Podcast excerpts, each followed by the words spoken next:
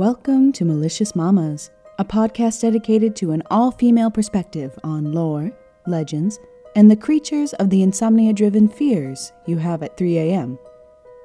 I am your host, Nikki Mandiola. This week, we have not one mama, but two. These tales are classic ghost stories, but the only issue I had in the past when considering an episode for each mama was that their stories were pretty cut and dry. No variations would make for a very short episode, so instead, I combined these two due to their common thread: the railroad. Both ladies left their spirits to haunt the tracks where they died and provide us here on the show a good old ghost story. So, without further ado, let's get down to the business. This week's topics are Screaming Jenny and Slagpile Annie. This first tale takes us to the small town of Harper's Ferry, West Virginia.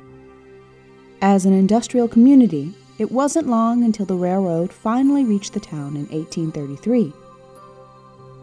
When the Baltimore and Ohio Railroad Company finished their construction, in their wake, they left empty storage shacks near the tracks. Years later, the Great Depression hit the United States, leaving many homeless, and the people of Harper's Ferry who had fallen on hard times looked to these abandoned shacks as a means of shelter. One of these people happened to be a kind woman by the name of Jenny. With no family to care for her, Jenny took up residence in a smaller shed and found work wherever she could. Although she was barely getting by on the little food she managed to scrounge up, Jenny remained generous. Helping the sick and giving food to those in need, Jenny went without on many occasions. Winter tested the durability of these temporary homes, and their residents found it difficult to stay warm. As a result, indoor fire pits were very common. One particularly cold evening in late autumn, Jenny sat over the fire drinking some broth from a bowl for her dinner. During this, a spark flew from the flames, landing on her wool skirt.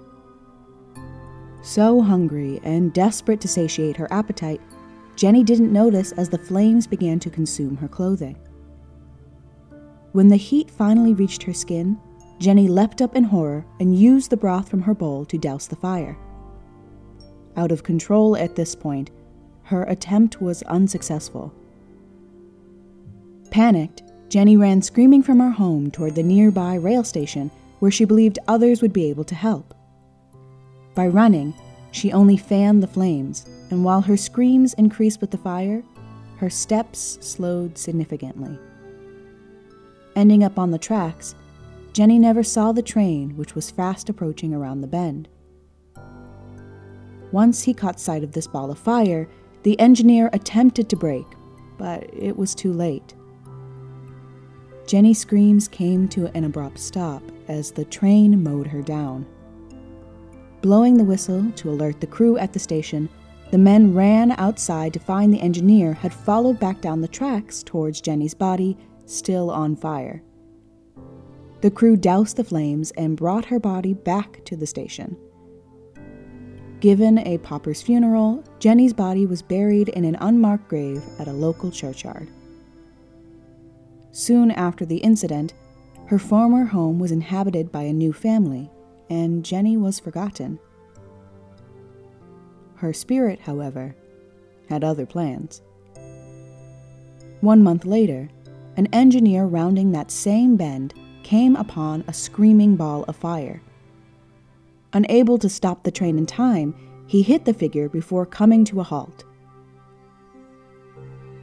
Like the engineer before him, he jumped from the train to uncover what he had run over.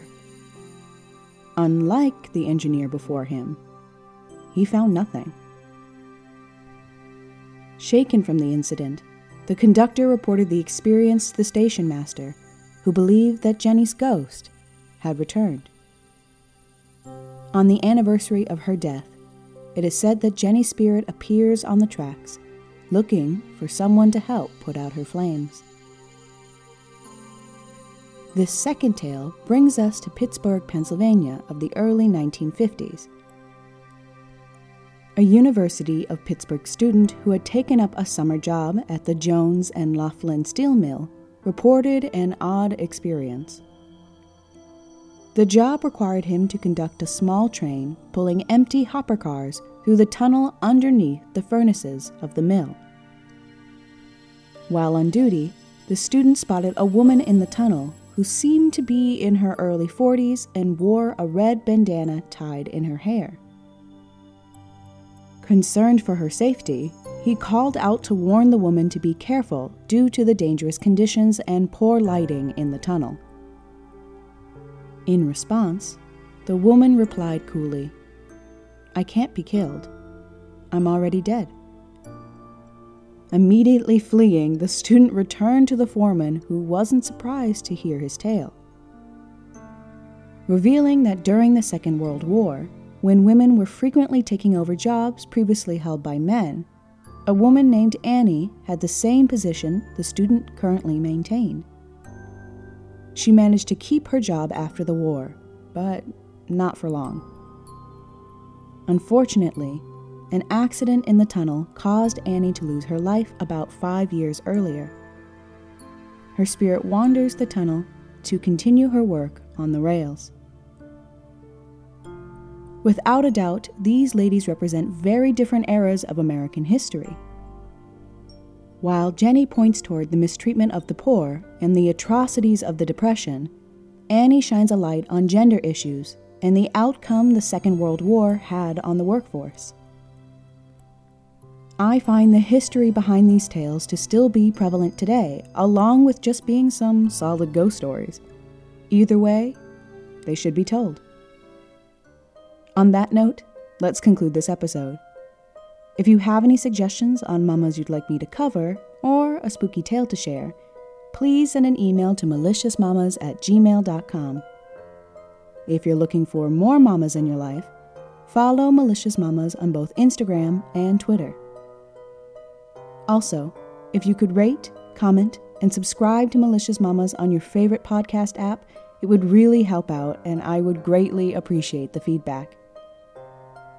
Until next time, keep it real, mamas.